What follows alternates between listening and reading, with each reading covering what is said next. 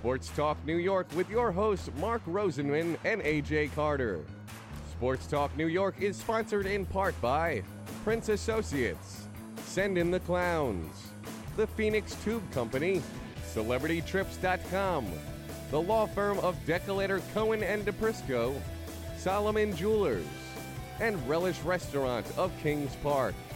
Here are your hosts, Mark and AJ. Joining us now is the man who played his high school ball in Sarasota, Florida, before following his older brothers, Adrian and James, into the Milwaukee Braves farm system. He was selected by the Mets on December 2nd, 1968, in the Rule 5 draft. He made his major league debut at second base, played most of his first month in the majors there. It wasn't long until a 21 year old lefty hitter settled there in the lefty righty platoon with Ed Charles at third base. He would go on to play eight seasons with the Mets. He is a member of the 1969 Miracle Mets and the 19 1973 You Gotta Believe Mets. It is a pleasure to welcome number 11 in your Mets program, number one in your hearts, Wayne Garrett to WLIE 540 AM Sports Talk New York. Welcome, Wayne.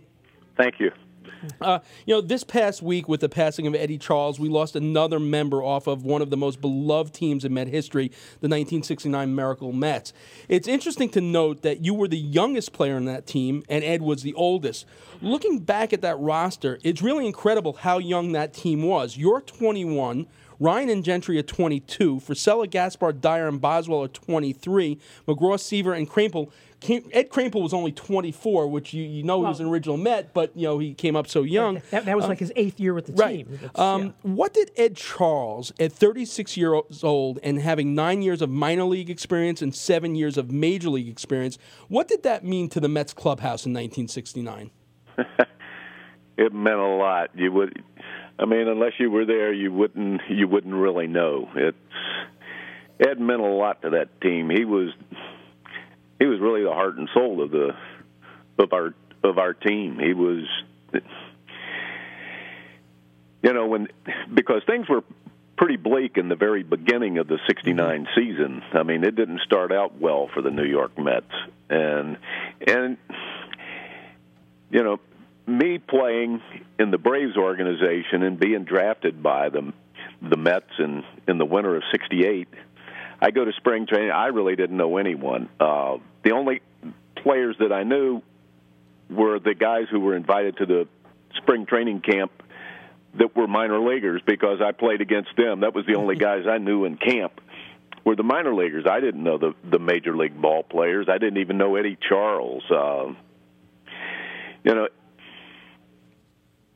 but reflecting reflecting on the year though, you know, I come up and and you know they had me playing shortstop because Bud Harrelson had knee surgery. And so, you know, Eddie didn't have a lot to say to me. I mean, you you could hear him in the dugout though. I mean, he'd always come and he'd compliment guys when you'd do things good. If if you know, if if you had a if you made an error or a mistake in the field, he'd always come up to you, pat you on the back, say it's okay, it's okay. You know, it won't be the last one you make. but you know, let's try to cut down on him though. But I mean, but Eddie put it in such a way though. He was he was he was always so mellow and and calm about everything. And you know, and that's and that's how he played too. He played the same way that's why he was nicknamed the glider. He just kind of just took things very easily, but but he spoke to individuals. He spoke to individuals like me, who was I was a rookie, the youngest guy on the team, and and it just happened to turn out that what a great combination it was the youngest and the oldest playing third base being platoon together and and and it turned out to be a great season you know, you talk about platooning, and you look at that team and the masterful job that Gil Hodges did with platoons. He devised a plan to blend the youth with experienced uh, vets. So he implemented a platoon system where left and right hand players played the same position, alternated games depending on the opposition's pitcher.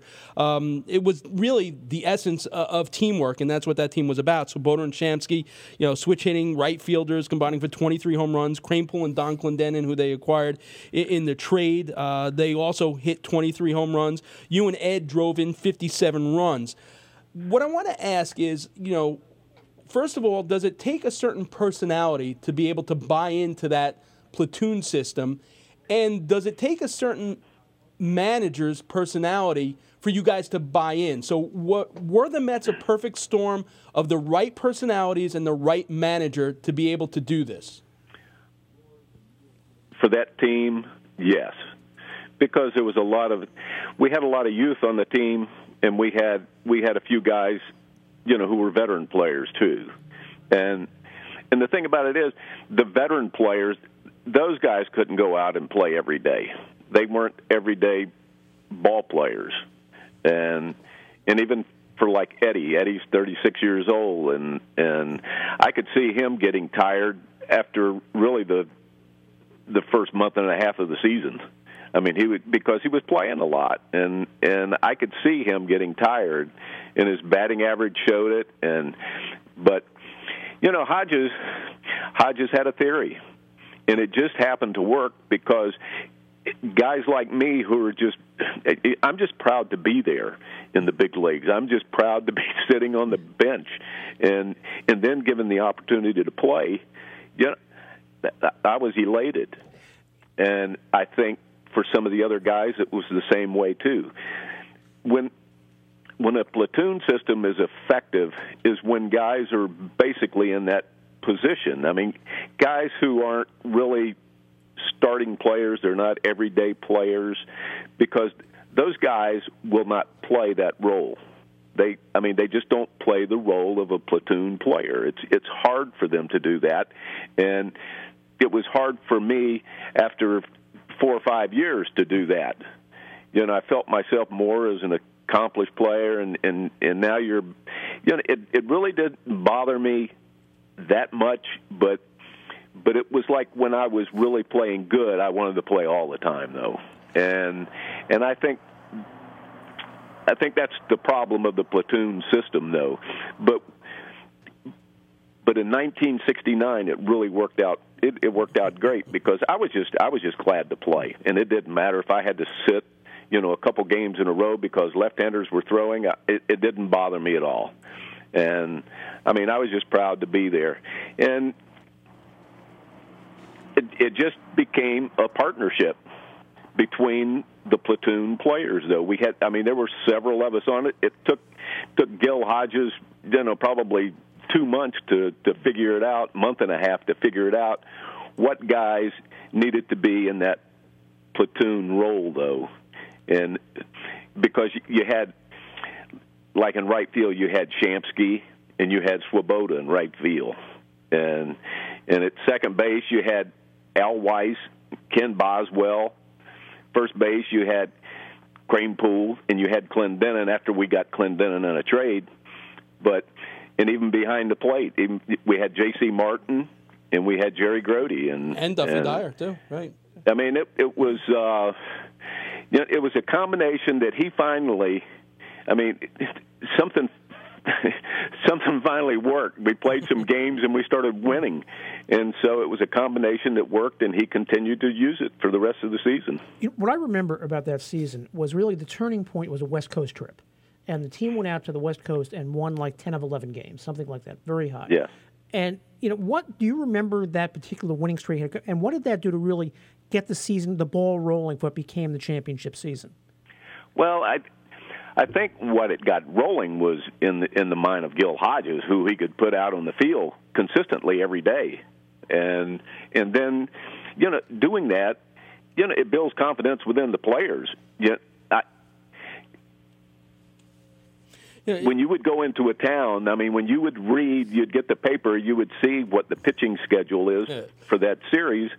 You know, I would know. I I'm playing the first two games and that'll be playing the third game, or however that whatever the pitching went as, as far as left-handed, right-handers, starters, and and so I knew that no matter what, then I'm getting that day off. Eddie's going to be playing. I've got the day off, and and and that's the way we worked the whole season. And but by winning all those games in a row, I think it kind of set that tone for the whole team, and and and for the guys who were platoon, you knew when you had to get your rest and when you could, you know, maybe you know stay out an, an hour later at night or whatever.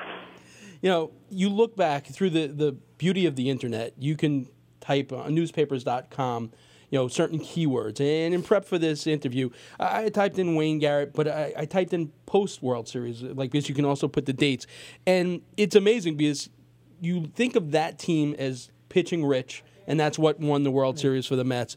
But uh, all the articles, there's a central recurring theme. Gil Hodges pointed to you as one of the five players who transformed the Mets from mediocrity to a championship caliber team.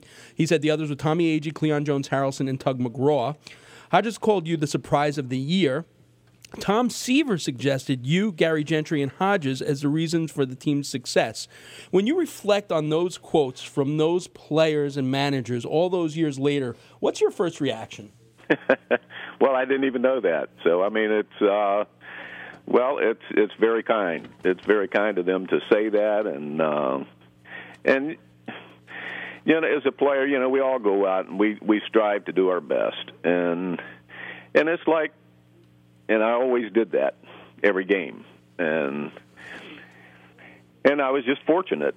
I was just fortunate enough that I had the opportunity to to get to a big league spring training camp and make the 40 man roster. And and, and then, be on the 25 man roster. And then as, I mean, and then as 21 and, years old win a championship in New York, uh, one of the most miraculous wins of all time. And it's also interesting because after that World Series, the, the first couple of months had to be very hectic for a 21 year old. You guys go on the Ed Sullivan show with the team and sing You Gotta Have Heart. Definitely check that out on YouTube. It's unbelievable. Um, and then later. In an odd sense, not in a good sense. Uh, no, it's great. I love it. Especially, especially they use everyone's full names. You know, yeah. so it's Derrel Harrelson, it's, you know, Edward Charles, it's their full names in, in the Chiron. it's pretty interesting interesting to watch it. Um, yeah. You, Rod Gaspar, Ken Boswell go on the dating game, and this is way before social media. But I have to imagine that that was pretty overwhelming for a 21 year old rookie, you know, in New York, winning a championship. What were the first couple of post, you know, World Series wins month like for you? Well. Well, the whole thing was astonishing. The whole year, you know, it just, you know, you're a rookie, you're playing in New York first time I ever been to New York in my life, and and you know, I was just I was overwhelmed by all of it in the very beginning, and it I mean it just still felt like a dream, you know, being there, and in the presence of of you know fifty fifty five thousand people. Yeah, it's I mean it's amazing. You know, in, in the beginning, I was I was very nervous, and and then it got to be after I settled down after after a week, um, I learned to enjoy everything and to accept everything from the from the people in the stands. I mean, these people and and the jets flying over and all the noise and everything and it and but I settled down. I you know it. I knew that I had to if I was going to be if I was going to be in the big leagues if I was going to stay here, I had to settle down and do my job. I, I couldn't think about being nervous, even though it, you know the first time you take the field in every game, you know, until that first ball is hit to me. You know, I've always I'm always a little bit nervous until I catch that ball and throw the first guy out. I you know I I'm like that every game, and but as soon as I do, it's like everything stops. Everything stops, no more tension, no more nervousness, and you learn to settle down. But when I was afraid, when I was really nervous, those first few first few games I played in New York, after a while, I couldn't play. It was hard to play unless I had a lot of people in the stands. I I hmm. I enjoyed playing for a lot of people, and I enjoyed playing in New York. It's interesting. Uh, finally, you played that one magical season with Ed Charles. The 69 was his last season. You will be forever linked to him in Met history as the third baseman of the 1969 Miracle Mets. What's your favorite memory of Ed or your favorite Ed Charles story? Oh, gosh. It's been so long ago. Um, all I know is Ed was Ed was always there. Ed, I mean, you know, it took it took a while, you know, because they had me playing shortstop, second base, second base mostly. Um, and then Hodges came up to me one day and asked me if I'd ever played third base, and I said yes. And he told me, he says, "You're playing third base today." And so after that, when I started playing third base, Eddie and I became really good friends because now he could help me. And it was like, I mean, because I was young and and you know I was really hard on myself. A lot of players are, but I was hard on myself. You know, you always want to, you always want to perform at your best all the time, and you, and you just can't possibly do that. And but Eddie was always there. You know, when I was down, he was always there to lift me up. And and it's like that's the way the whole season was. I mean, we patted each other on the back, you know, and we helped each other through that season, and it was a very. Uh, it, it, it was a moment that I would never forget. I mean, it's Eddie Charles. Every time I see him, he's always got a smile on his face, and he's all he's never in a hurry. he walks real slow, and everything is just so soft. You know, it's like, and and even when he talks, it's just the same way too. I've never heard him shout or yell at anybody. I mean, he's just he was always so mellow, and and I don't know. He was he was like a father figure. He was a mentor. He was a teacher. He was everything to me. Yeah, he was that to a lot of people. I had the pleasure of meeting him and, and, spending time with him at a couple of Met fantasy camps. Wayne, thanks so much for your time tonight. We really appreciate you taking the time out this Sunday night to remember the glider Eddie Charles. We really appreciate it. We'll all miss him. Absolutely. Wayne Garrett, 1969 World Series champ, 1973 National League champ, New York Mets. Before we break, um, you know, I had the opportunity to yeah. interview Eddie for Kiner's Corner, and the Kiner's Corner book. Um, I'm not going to play the whole interview because the one thing that I really wanted to talk, about, you know, have him you the audience here was you know the famous thing as soon as you hear Ed, Ed, Charles you hear no the glider, glider and right. no one throws a, a slider, slider past the glider, the glider. Yeah. and he's going to tell you right now where that came from so we'll play that clip we'll take a commercial break we'll come back with AJ's uh, Sunday papers the first question is prior to being on Kiner's Corner, did you know much about the show at all? Not at all, because, you know, I came over from Kansas City in 67 and I only had three years with the Mets.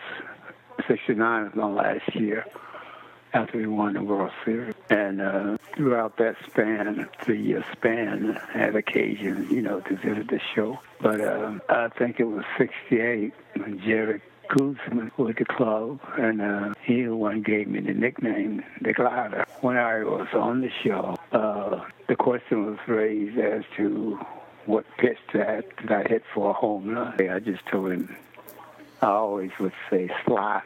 So next thing I know, Bob Murphy had picked it up on his radio show, and he started and tuning about it. When he had something to say about me, he would say, "Never throw a slider to the glider," and that just took off. And fans, when, I, when they see me or whatever, they just holler, "Hey, glider, how are you?"